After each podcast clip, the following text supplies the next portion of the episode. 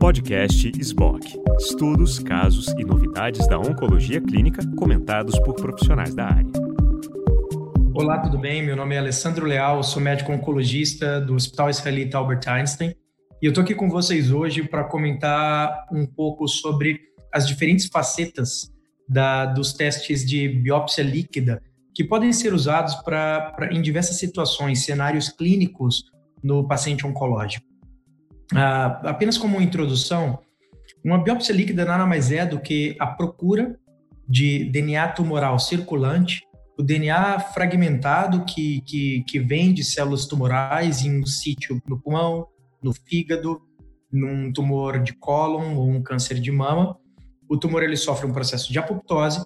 Dessa apoptose, o DNA ele é liberado para a corrente sanguínea, ele pode ser capturado entre as moléculas de DNA livre circulante. Existem milhares de moléculas de DNA circulando na corrente sanguínea e, e as modalidades de, de, testagem, elas basicamente purificam o DNA livre circulante.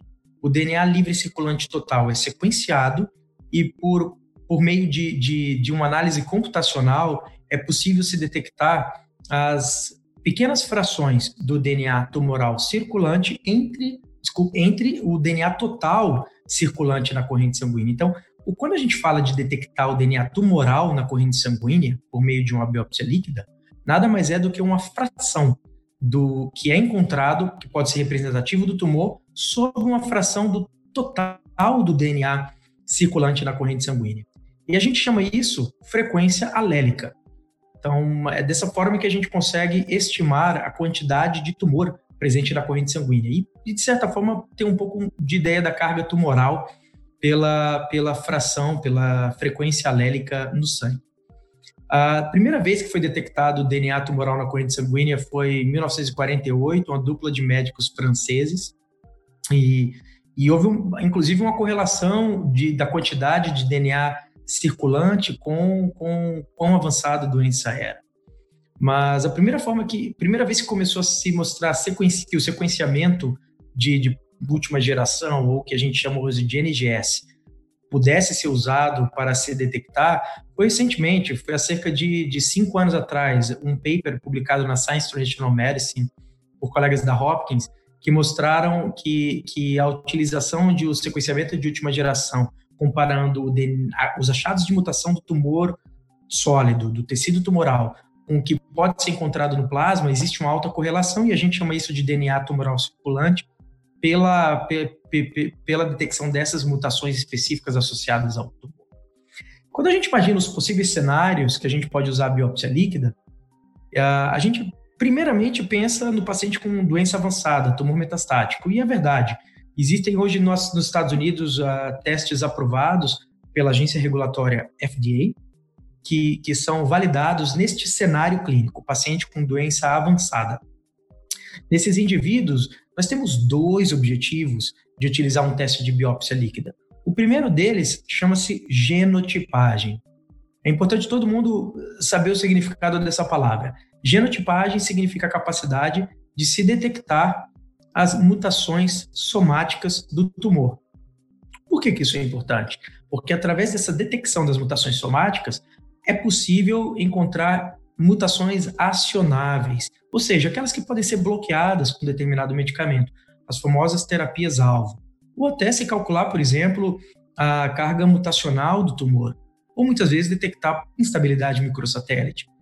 Ah, mas além da genotipagem, ah, na doença avançada, a biópsia líquida também tem a vantagem de ajudar no monitoramento da doença.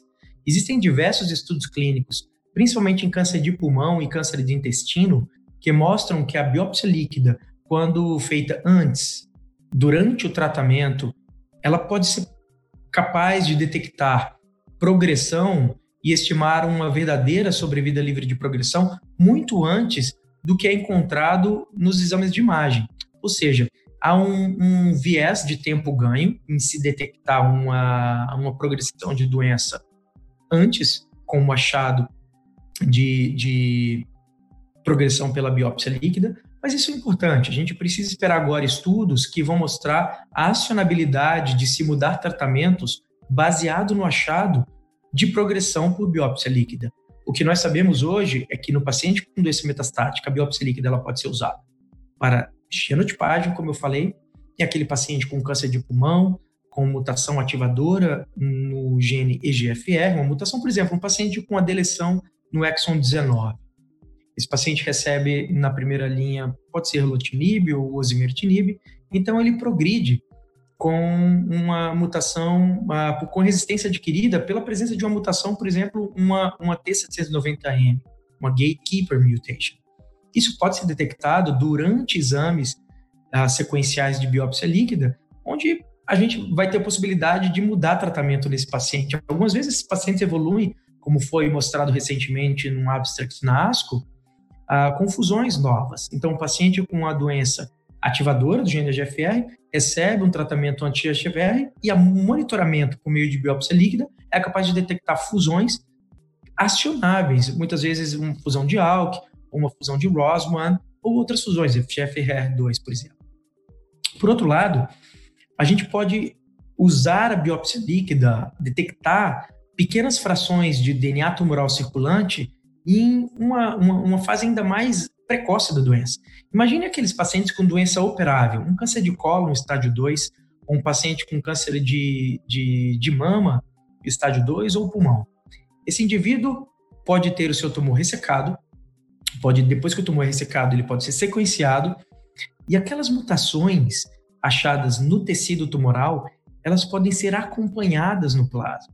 Esse é o exemplo mais claro de, de, de exame genético personalizado para se rastrear uma coisa que a gente chama de doença residual mínima.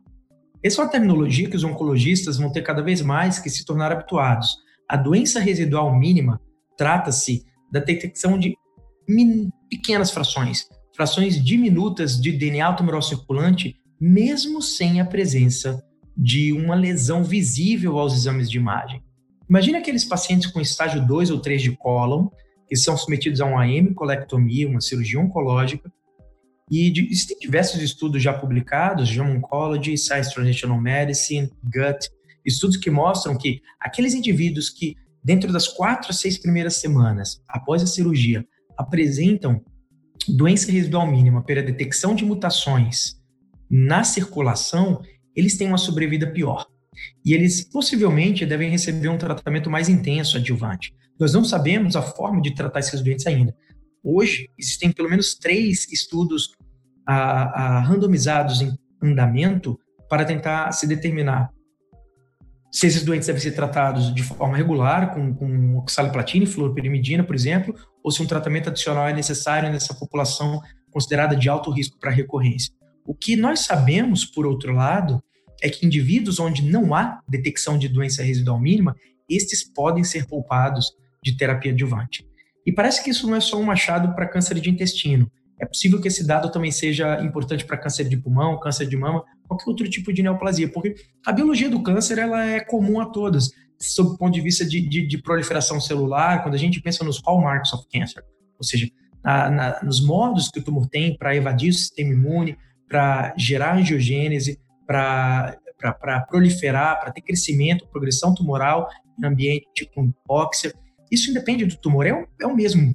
Então, o que funciona do ponto de vista para se detectar um tumor em detecção precoce no sangue após a cirurgia para câncer de mama equivale para cólon, pulmão ou qualquer doença que hoje nós temos modalidades de tratamento adjuvante. Isso já tem sido mostrado, inclusive, para melanoma. E, e, por fim, eu gostaria de falar um pouco sobre o uso da biópsia líquida numa, numa fase ainda mais precoce da doença. Aquele indivíduo com completamente assintomático, com um tumor estágio 1, ou estágio 2, que está andando na rua, não sabe que tem câncer e é um candidato a um screening.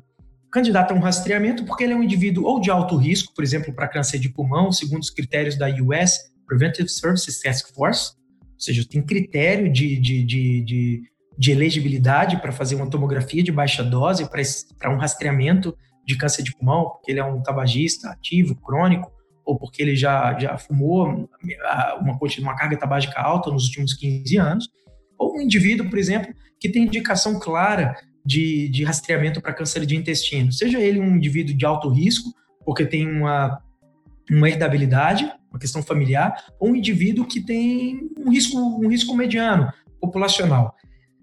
Hoje, existem pelo menos quatro ah, grandes tecnologias que vêm sendo testada, vêm sendo testadas por meio da análise do DNA tumoral circulante para ver a viabilidade de substituir achados de, de, de imagem ou de colonoscopia por biópsia líquida.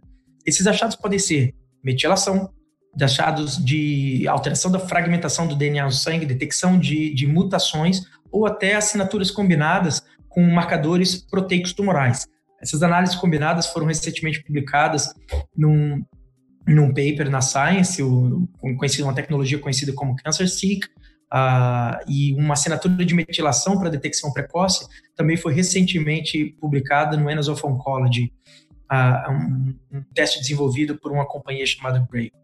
Há outras companhias nos Estados Unidos que trabalham com análise de fragmentação do DNA, uma vez que nós sabemos que o DNA tumoral ele tem um padrão de fragmentação diferente do DNA normal na corrente sanguínea. Ou seja, tentando resumir esse vídeo de hoje, a gente falou um pouco sobre as aplicações de biópsia líquida na doença avançada.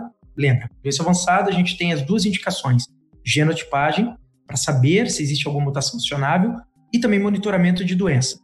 Na doença localizada, para após a cirurgia pensar em doença residual mínima e saber qual o paciente que merece ou não um tratamento adjuvante, e, mais recentemente, o emprego da biópsia líquida, que vem sendo estudado em, em diversos trials, estudos clínicos de rastreamento, se ela tem algum papel para, para, para aumentar o compliance de screening, de rastreamento em populações ocidentais.